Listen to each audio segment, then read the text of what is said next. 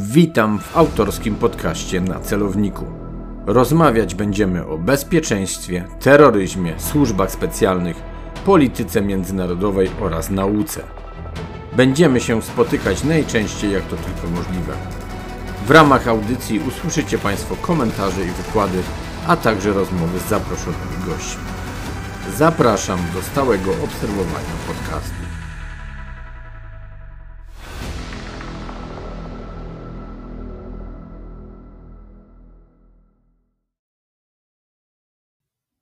Przy mikrofonie Artur Dubiel, Wyższa Szkoła Bankowa.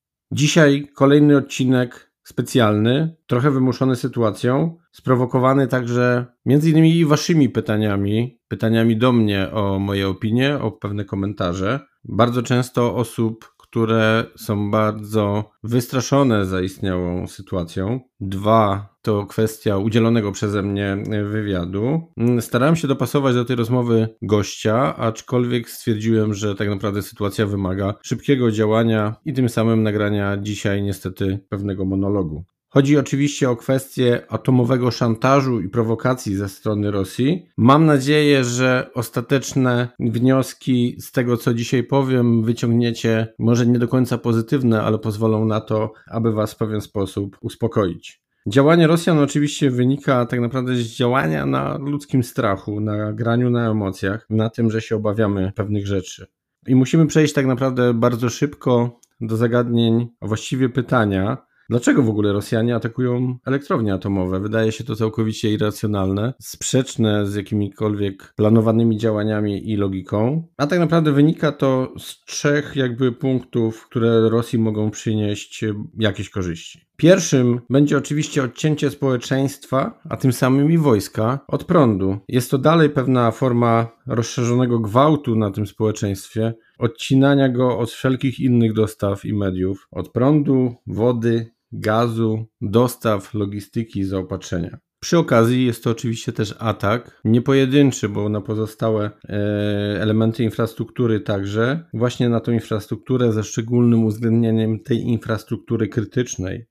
Druga korzyść dla Rosjan, którą mogą tutaj odnieść, jest oczywiście w cudzysłowie tutaj przejęcie tego prądu. Czyli odcinamy tych, którzy są przeciwko nam, a przejmujemy i korzystamy z tego prądu na potrzeby własne. Kwestie przesyłu oczywiście mogą być utrudnione, bo pewną infrastrukturę tutaj by trzeba było rozbudować, aczkolwiek być może jest możliwość przekierowania tego prądu e, także poza, e, poza obszar e, Ukrainy czy prowadzenia tych działań wojennych. I trzeci, najciekawszy, a przy okazji w pewien sposób najstraszniejszy, a przynajmniej najbardziej działający na społeczeństwa, różne społeczeństwa, nie tylko ukraińskie, ale także te zachodnie. Po pierwsze, oczywiście oszczeliwaniem czy przejmowaniem tych elektrowni, bo tak naprawdę o to chodzi, wzbudza się strach w tych społeczeństwach. I tak jak powiedziałem, wszelkich, bo nie dotyczy to Ukrainy, ale dotyczy to także sąsiadów, dotyczy to przede wszystkim Europy.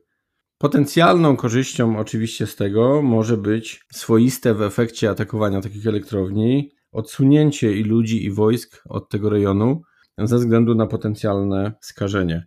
Jest to też jeden z takich elementów tak naprawdę prowadzonych operacji psychologicznych i operacji informacyjnych, no bezwzględnie będących też elementem procesów sterowania społecznego. I muszę tutaj wrócić do e, początku mojej wypowiedzi, opartych tak naprawdę właśnie na ludzkim strachu i graniu na emocjach.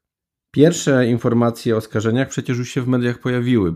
Potwierdza to tym samym, że jest to celowe i zaplanowane działanie, mające na celu, tak jak powiedziałem, nas wystraszyć. Dlaczego w pewien sposób nie powinniśmy się bać i dlaczego mimo wszystko należy założyć, że Rosjanie tego nie zrobią? Po pierwsze, każdy żołnierz, który znajdzie się w tamtym rejonie, nieważne od poziomu swojego wyszkolenia, wykształcenia, pewnego życiowego doświadczenia, mimo wszystko będzie się obawiał przesady w swoich działaniach i będzie podważał również w swojej głowie, jeśli nie głośno, to na pewno w swojej głowie. Również w swojej głowie będzie podważał te rozkazy, które uzyskał, e, obawiając się między innymi również o samego siebie. Przecież byłby to w pewien sposób ruch samobójczy, zarówno dla tych, którzy w tym rejonie są, jak i ludzi, którzy kilometry, kilometry dalej się znajdują i to duże kilometry. Tak jak wspomniałem, jest możliwość skażenia swoich ludzi, własnego terenu i tak naprawdę, skoro Rosji chodzi o to, aby, jak sama twierdzi, przejąć te tereny, ponieważ jest to tak naprawdę Ruś dla nich, bratni naród, paradoksalnie, to nie będą dążyli do tego, aby w swoim władaniu mieć teren skażony tak naprawdę na lata na tych odzyskanych, w ich mniemaniu oczywiście, ziemiach. Także spodziewam się tak naprawdę ewentualnych możliwych prowokacji z wykorzystaniem oczywiście fake newsów o tym, że skażenie miało miejsce. Co ciekawe, w mojej opinii może to być poparte swoistym, takim kontrolowanym, niskim wyciekiem, tak aby czujniki, zwłaszcza po stronie Europy Zachodniej, zadziałały, e, aby można było te społeczeństwo wystraszyć trochę więcej niż samą informacją, e, żeby ośrodki, które zajmują się monitorowaniem, e, też podniosły pewien, pewien alarm. Ma to oddziaływać i na społeczeństwa, ma to oddziaływać i na rządy, poprzez ten wspomniany przeze mnie już dwukrotnie strach i emocje. Społeczeństwa same mają się obawiać, ma dochodzić też do wewnętrznych ewentualnych migracji, oddziaływaniu na rządy. Rządy to też są ludzie, ci ludzie też mają swoje emocje, też się boją tak naprawdę. I ma to być forma zastosowania takiego substytutu broni atomowej. Niemniej spodziewam się bardziej tego wszystkiego, jeśli już miałoby nastąpić, bo w jakimś celu Rosjanie te elektrownie też y, atakują. Jednak spodziewam się, że to ma być forma, tak jak wspomniałem, operacji informacyjnej, operacji y, psychologicznej. I to tyle. Wydaje mi się, że powiedziałem wszystko. Mam nadzieję, że udało mi się na swój sposób w miarę Was uspokoić.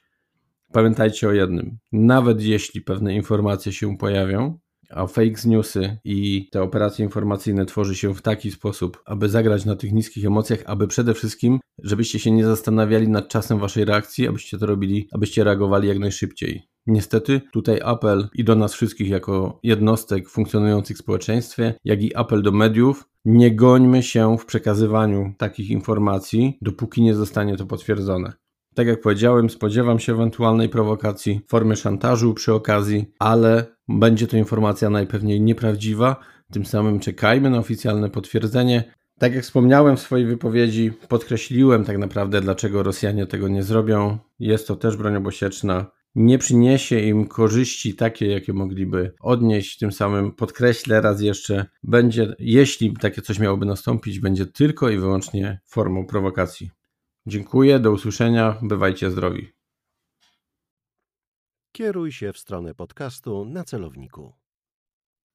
Wszystkie odcinki podcastu na celowniku dostępne są w platformach podcastowych Spotify, Apple Podcast, Google Podcast, Anchor, a także w serwisie YouTube.